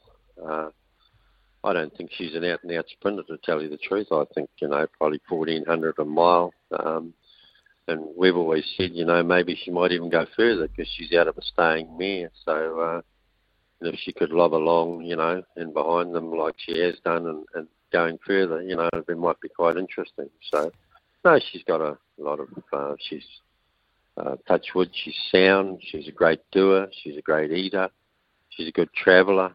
So, um, you know, obviously she's got a still, she's only five, so she's um, got a got a bit in front of her yet everyone always asks me because she got a bit of a fan club, Ken, and a lot of people ask me, would she go to Australia and win? And I'd, I'd never really know what to say because for a while, as you point out, the barrier, her tardiness wouldn't have been ideal. But now she's jumping and getting near enough the, the pace, it probably changes it a wee bit. Is there any thought of that one day?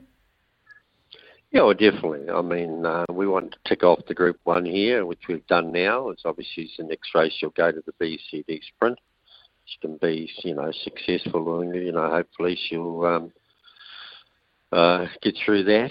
And then um, we look, we put in a nom last year for the Fillies and Mares race in Sydney.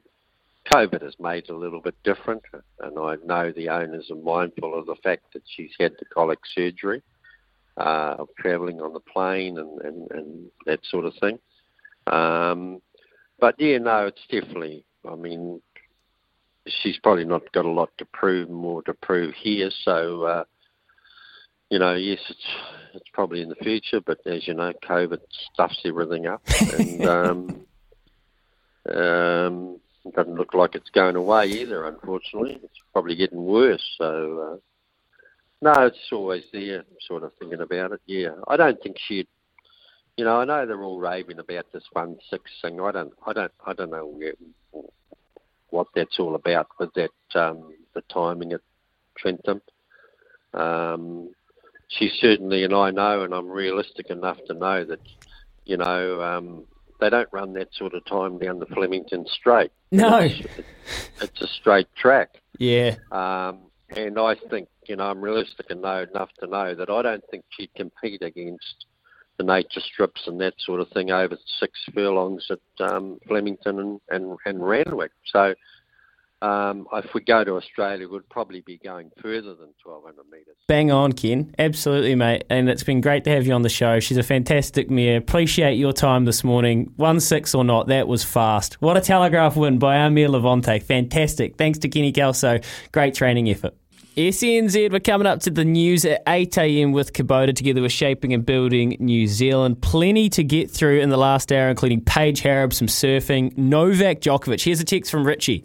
No Novak, glad the V's got cancer. However, not sure about the potential three year ban from entering Australia. I think it would be good if Aussie rescinded that three year ban, make it this year only the proviso Novak meets the jab requirements. That way the ball is in his court.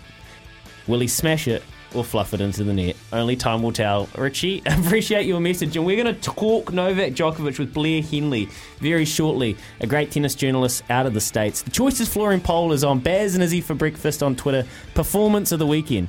Hey, it might have been the Australian Federal Court. I'm off to find another McCafe coffee. Back in a second talking Novak Djokovic and tennis. Find Nature's Own Super B Complex 75 tablets for just $20.99 at Chemist Warehouse. Baz and Izzy might be at the beach, but the show must go on. It's the summer breakfast on SENZ.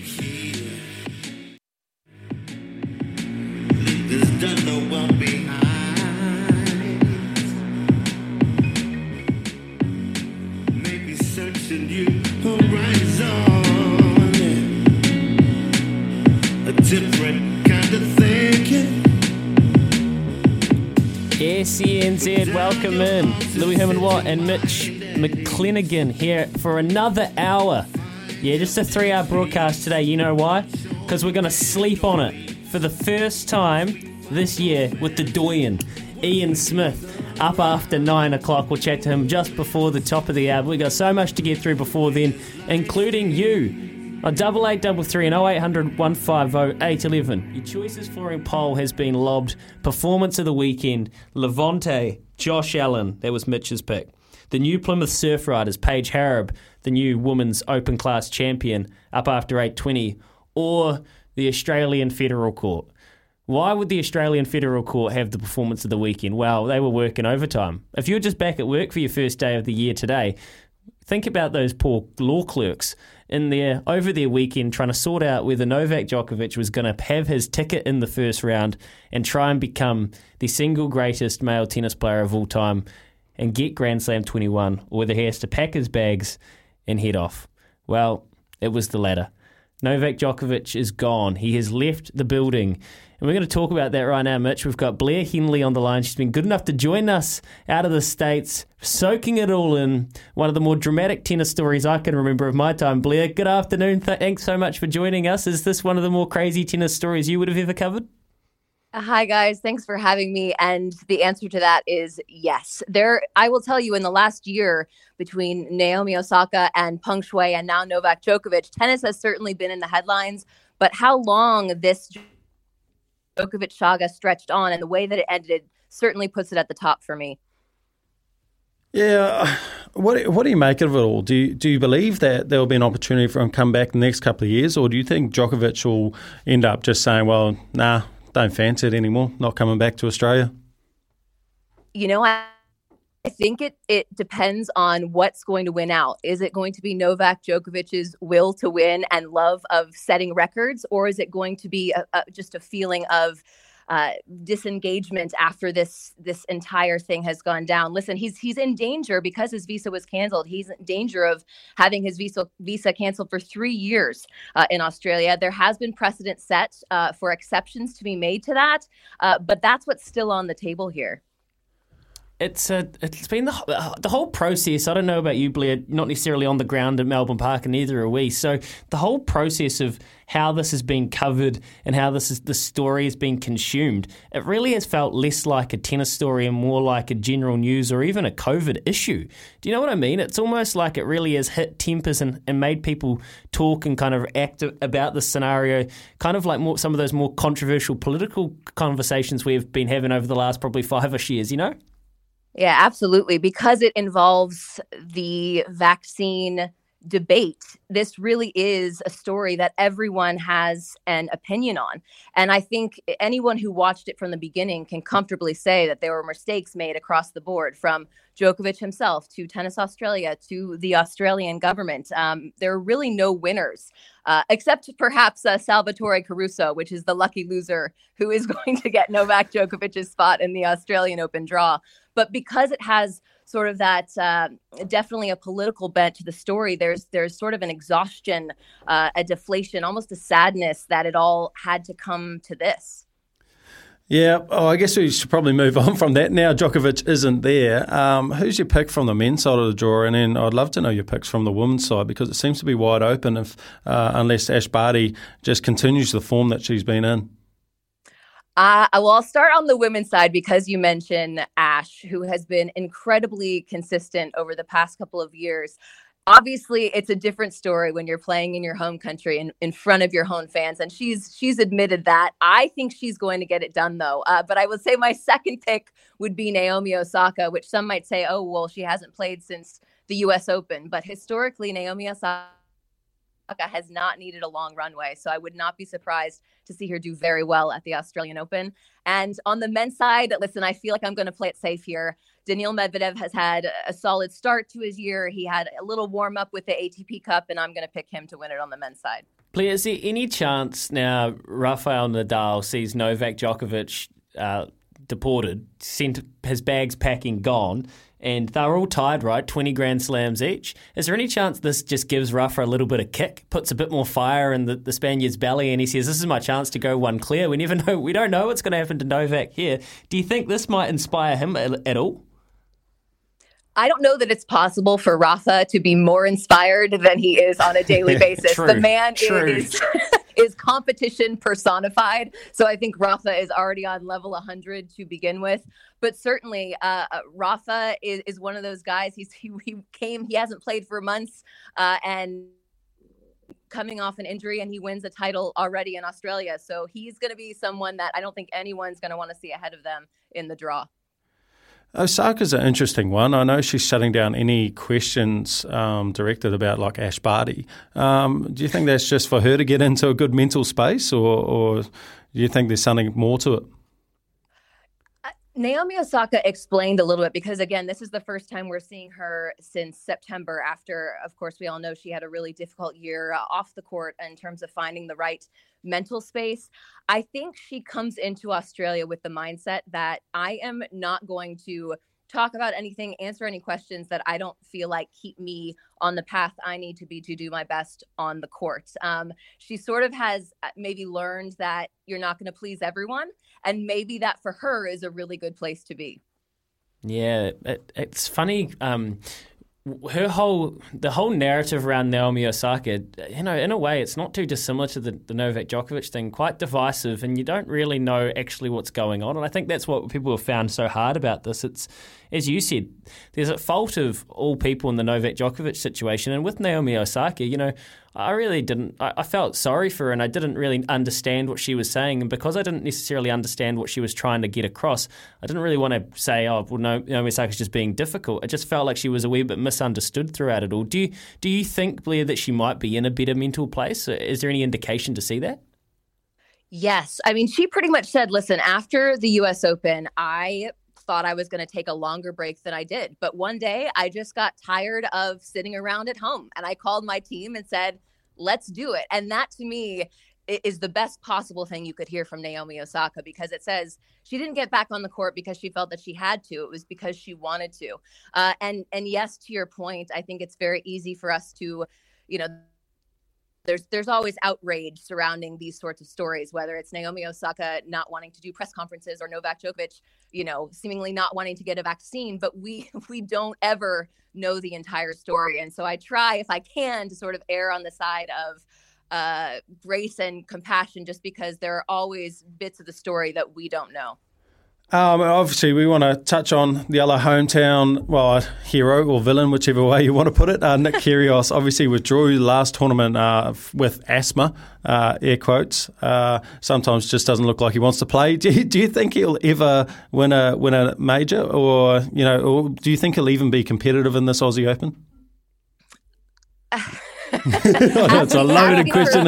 On uh, on Nick Kyrgios is, uh, I mean, goodness gracious, you could blindfold me and I could play pin the, pin, pin the tail on the donkey.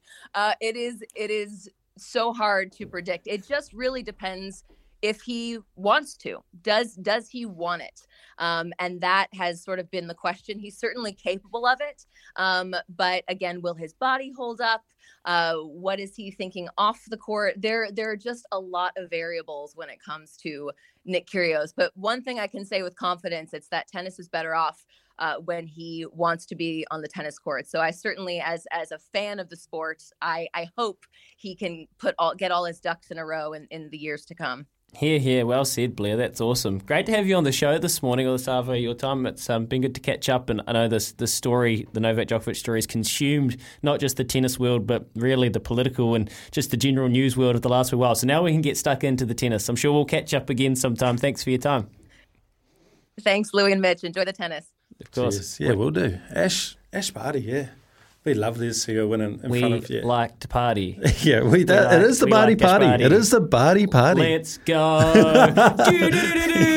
Right, no, no, someone's got to talk about just hiring him just as our hype man. Can, can we get, wow, is there any, did you notice that? Sorry, just for anyone, we'll, we'll circle back to the tennis in a second. But what we're talking about is, if you missed it, on Friday we got um, your boy Q. That's his name, well, not real name, but he's uh, the Las Vegas Raiders radio announcer, and he was exactly what you imagined. Do do do do do. And what I realised is that he actually he clipped our interview that we interviewed him, and he played it on his show.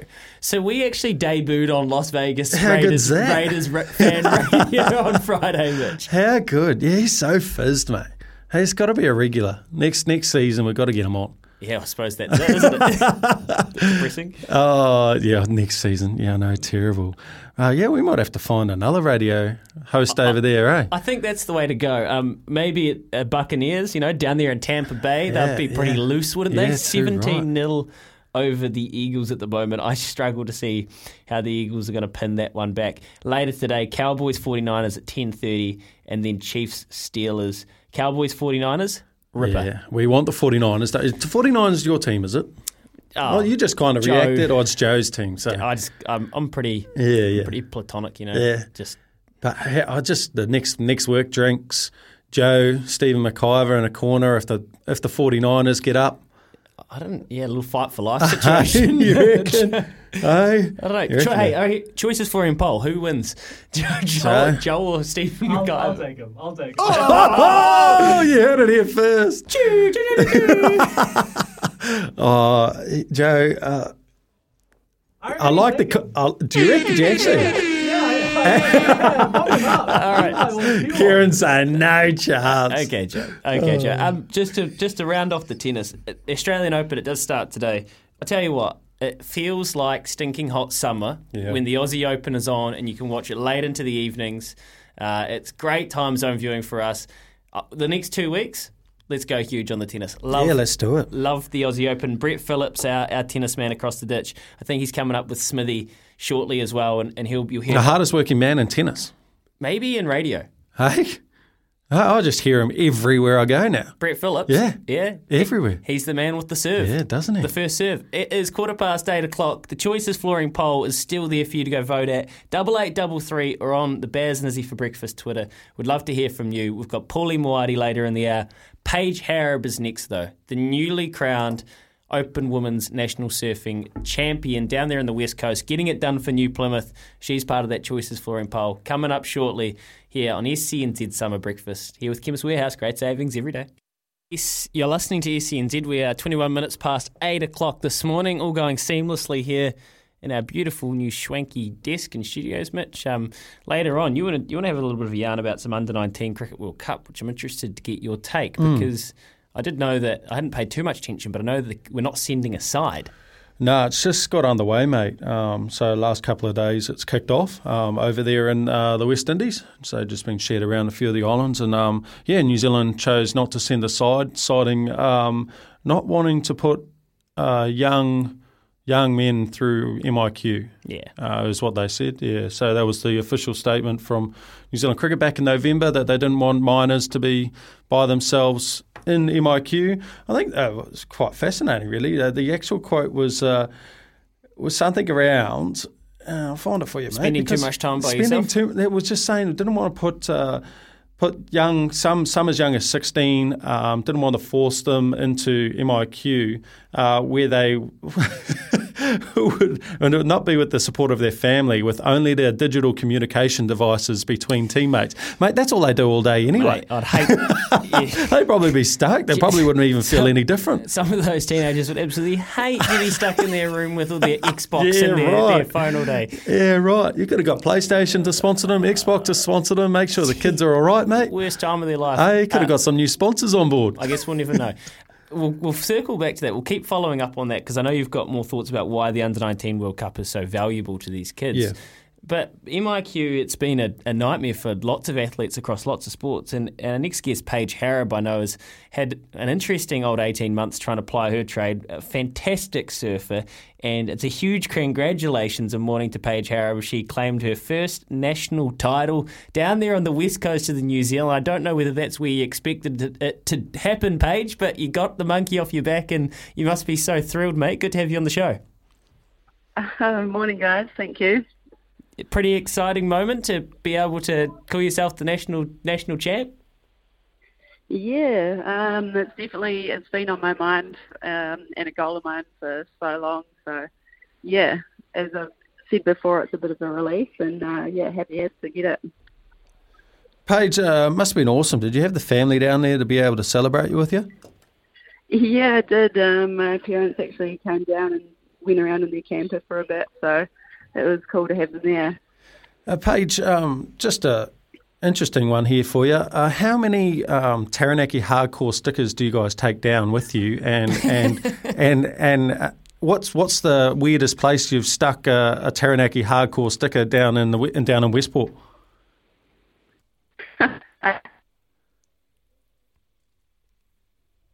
Must have been my terrible question there, Louis.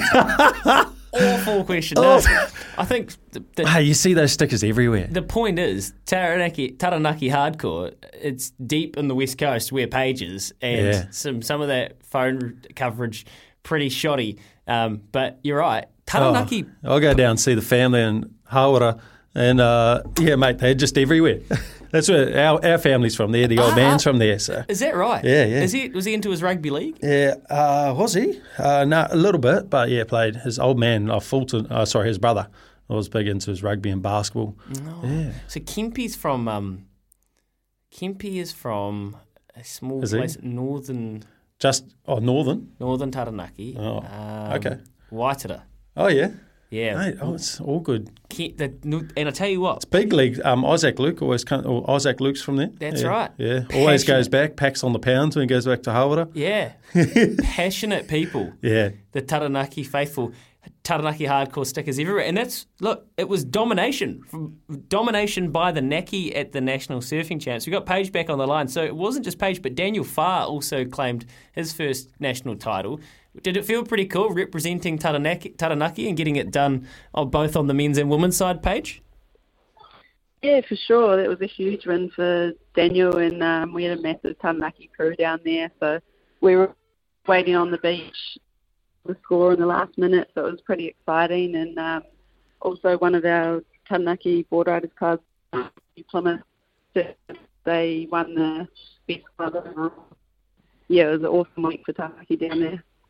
Nice, Paige. Um, Paige, you're going to, after this, obviously, uh, going to try get back on the World Surf, surf Tour, aren't you? So you're, you're shooting over in February to the Gold Coast. Uh, After winning this, does this give you a lot of confidence um, going into that?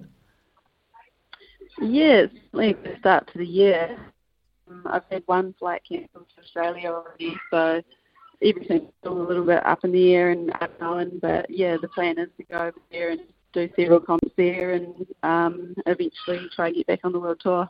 So you've obviously still got that hunger you've always had for it, Paige. Like you have- you haven't necessarily been discouraged by a, a niggly time with COVID and that sort of thing. Um, it's um, made me hungry. It's been a break. But, yeah, two years back in New Zealand, I'm kind of ready to go again. Fair enough. Are you got some downtime? Are you still going to trip around the South Island and try to find some waves down there? Oh, I've done that the past two weeks. It's been pretty awesome, but I'm actually currently on the ferry back home. Oh, there's the reception. I've got you. Yeah, yeah, nice. Uh, so, um, Daniel, uh, just touch on Daniel just quickly. Um, you know, just young, 22 years old. Uh, he'll be over the moon, wouldn't he? Yeah, he was pretty pretty happy. Um, both him and his dad were, were crying on the beach, so it was pretty cool to see. Awesome, Paige. Hey, thanks so much for taking a, a call in the middle of the Cook Strait. Uh, back to the North Island. Get, get, get your affairs in order, then head off to Australia. When you when you get across the ditch, and hopefully you, you get that plane, we'll catch up again. And um, love to support you throughout the year as you try to get back on tour and and uh, live that cool life that you've you've managed to make for yourself so far. Awesome. Thank you so much. No worries, Paige Hareb. She's a she's a gem, mate. She's a legend. She um, I met Paige probably six, five, six years ago now, and she was when she was still, you know, really wanting to get on the, the world tour, and she Yeah. did. The same year Ricardo Christie got on tour, so 2017, 18, I would say, 2018, they got there, and it was a men's and a women's New Zealand surfer on the world tour. And it was awesome, and um, didn't she had a couple of like small victories, but no real massive results. But just always took you cool, Yeah. loved her craft, and hearing that she's hungrier because of this. That's bo- good, eh? Body's feeling good. Let's Nice. go do it. Awesome. It's good. And uh, yeah, obviously driving back as well. So yeah, good on her taking the call on the ferry, mate. Yeah, that Yeah. um surfers, mate, they're resourceful. Hey, oh, yeah, just didn't want extra training. Just Actually, hard hard to pin surfers down sometimes. Actually, yeah, Leave- the reception. Well, you listening to your CNZ in Ibiza. that's it. Because you don't take your phone and your wetsuit. Yeah, well, that would make sense, wouldn't it? Fun fact about cell yeah, phones. no, yeah. you, you can't surf with one. No. Unless you have it in a little snap lock bag and you have that and you, you surf, but even then you're running a gauntlet. You could like sellotape some earpods on. you could. I wonder, you Yeah. know, because you get those, um, they get beanies, Yeah. well, hoods when it's like that cold, especially on the South Island. I wonder if, I wonder if Quiksilver or Rip Curl or any of these O'Neills, any of those brands has put headphones into the hood. Oh, mate. Ricardo, when you were away, Ricardo and I came up with some brilliant business ideas and just changing the way everything's run and in sport and business. And this could be, you could become part of our team. the Could be our third share- yeah, right. our third shareholder. Let's go. Okay. we're building a team, Joe. Um, uh, we'll build a team, and one of our business ideas is going to fo- fund Joe's fight against Stephen McIver. So Fight we'll be life. the yeah Mm. fight for life. Yeah, we'll um. I'm, out of we'll be- everyone, I didn't know it was Joe that was going to want to have a fight with Stephen McIver. It's, he's got some reach. He's got some reach. Yeah, he'd be like a um a flyweight with the reach of a middleweight. Yeah, I I can't imagine you're coming forward often, Joe. You're going to Park behind that park, jab. Yeah, park behind the jab. All right. Paige Hareb, absolute legend. First national surfing title along with Daniel Farr at the men's. Uh, well done to Surfing New Zealand running that event down there on the West Coast. Awesome. Tauranga Bay. And I think the finals happened at Nine Mile Beach as well. So it was relocated and um, they did it clean. One metre swells all day. Light winds. That's what you love to see. Make it happen. Good for the South Island and great for West Coast surfing. We're going to get to our choices flooring poll result after this, Mitch. And I'm interested to see what we've landed on here. You've still got time to vote head to Baz and Izzy for breakfast on Twitter or double eight double three. Want to hear from you right now? It's Trudy with the news for Kubota. Together we are shaping and building New Zealand.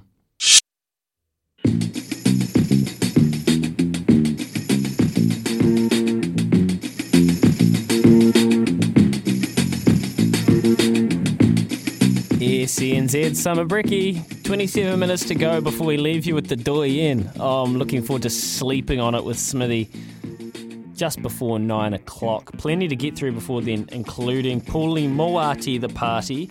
I've got a little interesting story about the whip rules in New Zealand racing. Mitch wants to talk under 19 Cricket World Cup. And right now, well, it's time to give you the poll results of our choices flooring poll. The poll today, well, I thought it was a ripper. Who had the performance of the weekend? And there really were some performances to choose from. The Choices Flooring Room View program takes the guesswork out of choosing flooring. Upload your favourite floor today. I said, who's the performance of the weekend? Levante, 106, breaks the clock. World unofficial world record time. As Kenny Kelso points out, she's not going to beat Nature Strip up the straight, is she? No, no, she's not. But for whatever reason, the time was the time, and it's pretty exciting. She got her Group One, and she did it in dominant fashion. What a ride from Ryan Elliott as well. Uh, the board riders of Taranaki going getting the double in the national surfing comp. Daniel Farr and Paige Hareb doing it for the Taranaki. Josh Allen, a monster, monster game against the New England Patriots for the Buffalo Bills. Huge performance, broke the stats. or was it the Australian Federal Court for doing their work against Novak Djokovic? And I kind of put, I, I, I kind of stuck it on as like a, I kind of stuck it on as a um, bit of a troll novelty factor. Didn't really think it would take the cake, did I? As a one. no way. No, just that just shows how much hate there is for Djokovic, Yeah. or just for the scenario, I guess. Yeah. Well, seriously, 43% of the vote.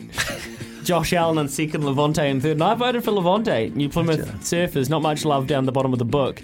But um, So I didn't even vote. For, I didn't even vote. So Josh Allen's obviously the clear winner. well, no. You just put the gag in there. yeah, yeah, yeah, yeah, yeah. The gag the fake result. Oh well. Hey, um, Aussie Federal Court. You've got massive fans in New Zealand. but that's your performance of the weekend there. Choices flooring poll. Um, uh, uh, the whole situation. I know you want to stop talking about it, but it has been. There is a semblance of like of being real, real serious. There is a semblance of sadness about it all. He's a great, and a f- the fault falls at the feet of a lot of different people and a lot of different processes. It's not squarely on him, and uh, he doesn't get a chance at breaking the all-time record and his most fa- his most um, accomplished and the greatest Australian Open player of all time. So Yeah, I don't really care, Louis. To be honest, as someone who's been in a position where um, had to have had to be jabbed um, to do my job, and was probably a little bit hesitant um, at the start of it. Um, for someone who's been in a position that I have to have the jab to do my job, I've got no sympathy for for him. I've had to make sacrifices. Other people have to make sacrifices. Um, for him to think that he could just roll into another country who's been one of the strictest in the world and think that he's going to be fine. yeah, let me qualify it. When I say when I say sadness, I don't mean I don't mean squarely for him. I don't For feel tennis sorry fans. for the for, For the, the for the situation. Yeah, the yeah. whole situation's been a bit of a mess, and Yeah. there's a tinge of. But once the tennis gets underway, we'll move on. It'll be great. I can't wait for the Aussie. Yeah, it'll be awesome. It will be. And I, I, well, I hope you're right. And you brought up a really good point um, in terms of Rafa Nadal. I hope this is the fuel he needs. I know everybody's written them off. Everybody's written them off. Have they? Yeah, everyone's written them off. Just Who? sitting there. Your mates. You're not like he's like just saying no, he's not there. He's not going to win on hard court. Um, yeah, that he's just he's not going to be there or thereabouts. Everyone's in Medvedev's court um, from what we see. So You you'd be a Rafa guy because you're a lefty. hey, You'd be a Rafa guy because you're a lefty. I don't. There was something about Rafa just that just kind of just rubbed me the wrong way. I don't know what it was. Might have been the shorts. I think. Yeah, it might have been, and it might have just been the tight clothing at the time when tight clothing wasn't like Oh, in. You And, uh, you don't don't. It wasn't Do like a skill thing. It was like an appearance thing. I just didn't not- didn't know how float my boat. I don't. Did it I- float your boat? Did it? I've got no. Did proof. you like the tight clothing? I'll ask Georgia. I've got no proof, but there's no way you weren't wearing muscle singlets, tank tops. Nah, mate. I'm always a baggy clothing guy. When have you seen me rock up with something tight? I don't know. There's just something about you. You reckon? it's- I think or you the- just picture me in lycra, I or just something just the- tight? I think it's the watch you used to wear. Oh yeah, I yeah. think It's, the- it's the flare, the flash. Yeah. Oh, okay. I think the, the watch you would have the wide Just cut. the superstition. you reckon? Nah. Who, oh. who out of Baz and Izzy would wear something tight? You reckon? First, Izzy. They're, they're both pretty well dressed. yeah, they are well dressed. Actually, They're- just looking the. They're both pretty sl- two of them. slick. I see you here, and I've got I've got Oh, Baz yeah. and Izzy just staring at me. They look sharp. They do. The lads are sharp. They'll be looking forward to getting back. Paul Mawadi's not far away. We're going to talk under 19 Cricket World Cup as well before the end of the hour. And sleeping on it with Smithy. It is 22 minutes from 9 o'clock.